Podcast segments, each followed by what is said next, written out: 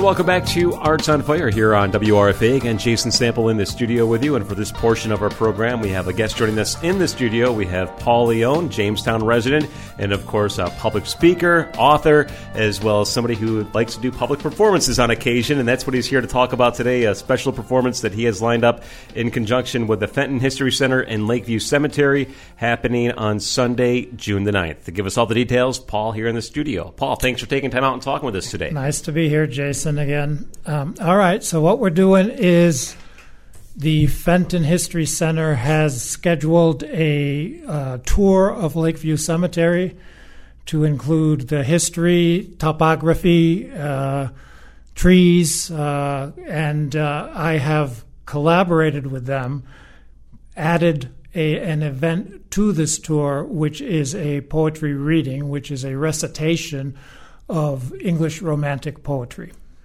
All right, so this is called Poetry, Nature, and History, a Sunday in Lakeview, and again happening Sunday, June the 9th. And these guided walking tours aren't anything new. The Fenton has been doing these for years. They choose different locations around the city, but it seems like they always focus on Lakeview Cemetery at least a couple of times each summer. So this is, uh, isn't anything new for those who are familiar with the Fenton History Center, but what you've added is a new component. And, and why did you think it was important to sort of uh, tag this on to the end of the, uh, the walking tour? Because I've been wanting to do this romantic poetry for a long time. And I think that the Lakeview Cemetery is just a great venue for it. This is springtime poetry, and we are in the spring. This is poetry that uh, many uh, uh, English speaking folk revere, myself included. So that uh, I grew up with this poetry because my mother loved it. And um, I have taken to uh, committing poetry to memory and doing public presentations of recitations, and this will be one. We've had you on in the past uh, talking about your uh, poetry recitations. I've had a chance to sit in on a few of them. Always an enjoyable time, and mm-hmm. it's, it's fascinating to think how uh, you're you're able to memorize and commit all of these to memory.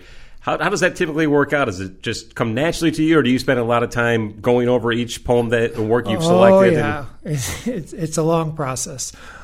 Um, it's I, I I really feel that the brain, the human brain, is much like a recording machine because I can take these these poems and I do them in stages, stanza by stanza, generally in uh, one stanza after the next, and commit them to memory one at a time until I feel I have them all. And it's a matter of just continually going over them. And um, it gets you really deep into the poem so that you see more and more uh, coming out of the poem the longer and the more in, intense you uh, I, myself I get involved in the poem. Um, and eventually I get to a place where I'm confident I can do them and they take on their own sort of evolution they evolve in in the tellings because the way I feel at the moment or what expression I might bring to it uh, uh, either will increase or decrease. This will be increasing this coming presentation. All right. Uh, so, the, as I noted in the past, and again, we're talking with Paul Leone, who's got this presentation happening Sunday, June 9th at 3 o'clock, immediately following the guided walking tour uh, from the Fenton History Center at the Lakeview Cemetery, which will run from 2 until 3 o'clock. But your event begins at 3 o'clock. You selected some uh, some poets whose work you will be featuring. I know that um, in the past, I've seen you do Walt Whitman, you've done Edgar mm-hmm. Allan Poe, uh, The Rime of the Ancient Mariner, you mm-hmm. did that at one point as well. Who are the specific uh, poets and, and writers you'll be be focusing on this time around? All right, there are four that I, I well, these are four uh, the prominent English uh, romantics: uh, Wordsworth, Coleridge, Shelley, and Keats.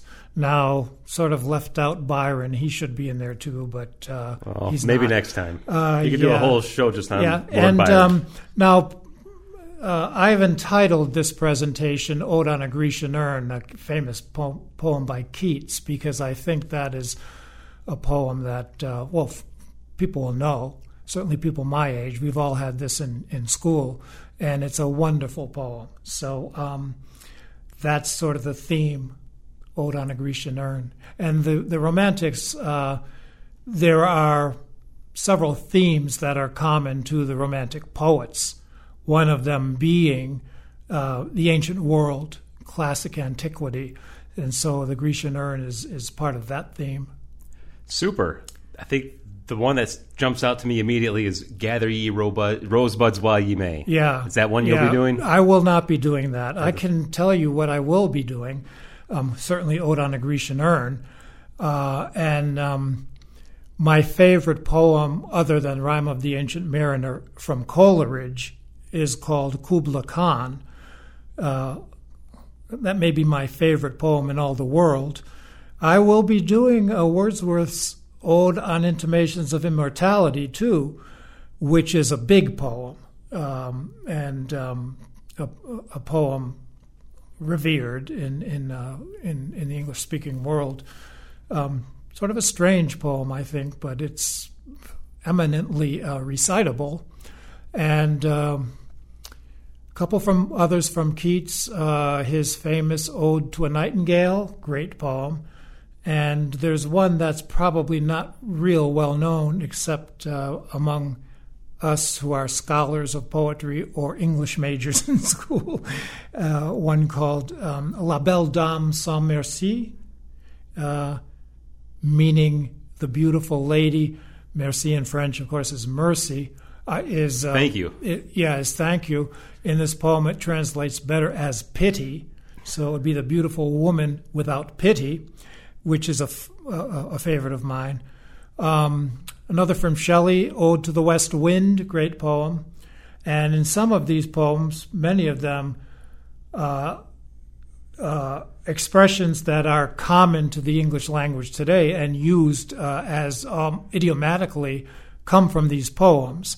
For instance, in Ode to the West Wind, um, when winter, if winter comes, can spring be far behind? And uh, the the one that people will alert to from Ode on, on Intimations of Immortality is um, though nothing can bring back the hour of splendor in the grass. So, Splendor in the Grass, of course, a famous movie, mm-hmm. uh, uh, and in the in the language now. Right on. Uh, Paul, it looks like it's going to be a great event. You know, one of the questions I asked you, and you alluded to this a little bit earlier on in the conversation, when I think of poetry, especially the further back you go, the more frequently poetry was shared by a speaker dictating the poems to an audience, and that's kind of gone by the wayside. Unless yeah. you count songs today, I guess that could be yeah, the equivalent today similar. is music that we they're hear. Very is, similar. Yeah. As a matter of fact, we are. I do have a musical accompanist. Accompanist. Oh, talk me. about that a little bit. So Kim Bunce, who's a flautist, uh, she is the um, music director at uh, Fenner School in in uh, in Falconer. So she will be accompanying me on flute and I think flute is um, appropriate for this, especially if you consider the Grecian urn with pipes. Uh, so um, we're in the process of working this out together, trying to get our coordination together, and uh, so there'll be music. And um, Jen Champ asked me to make sure I mentioned uh, that the city has loaned us benches so, but we are encouraging people to bring their own chairs and even refreshments. Um, try to make this as sophisticated and and casual at the same time. Um, and I'm a big proponent of um, the oral word. Uh, and how poetry is uh, is is really designed. Much poetry is really designed to be spoken aloud. Well, hopefully, You'll continue doing this after this event takes place again on Sunday, June the 9th at 3 o'clock, immediately following the 2 to 3 guided tour by the Fenton History Center at the Lakeview Cemetery. But hopefully, this will spur other people into possibly considering uh, doing more events like this. Like I said, we have uh, modern day uh, spoken word poetry. I know they do the poetry slams, the press right, company, for right. example, and we talk about music and all that. But right. to, uh, to to share the classics with the audience and verbally share it doesn't happen too frequently. So yeah, there for, uh, is uh, a, a, a fairly substantial uh, group of committed poets uh, in Jamestown who hmm. are doing performance poetry. So and they do this regularly at Labyrinth now. Used to do it at Infinity. Right.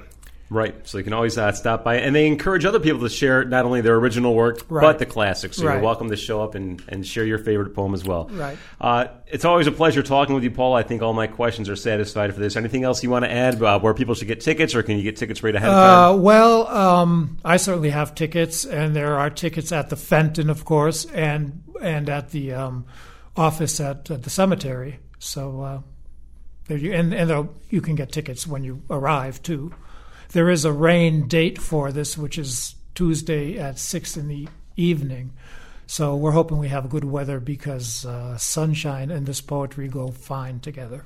Well, any type of weather and poetry goes good. Sometimes, depending on the uh, the theme and the subject matter, uh, a little overcast is nice too. But we'll Yeah, cross our fingers and that we've done. hope that doesn't happen. Yeah. uh, we'll try to keep it as uh, spring-like as possible. And uh, just really quickly before we go, Paul, if you would, uh, maybe you can uh, share a, a a piece, offer a, an example or a sample of what it is you'll be doing um, when you do this event on the 9th of June.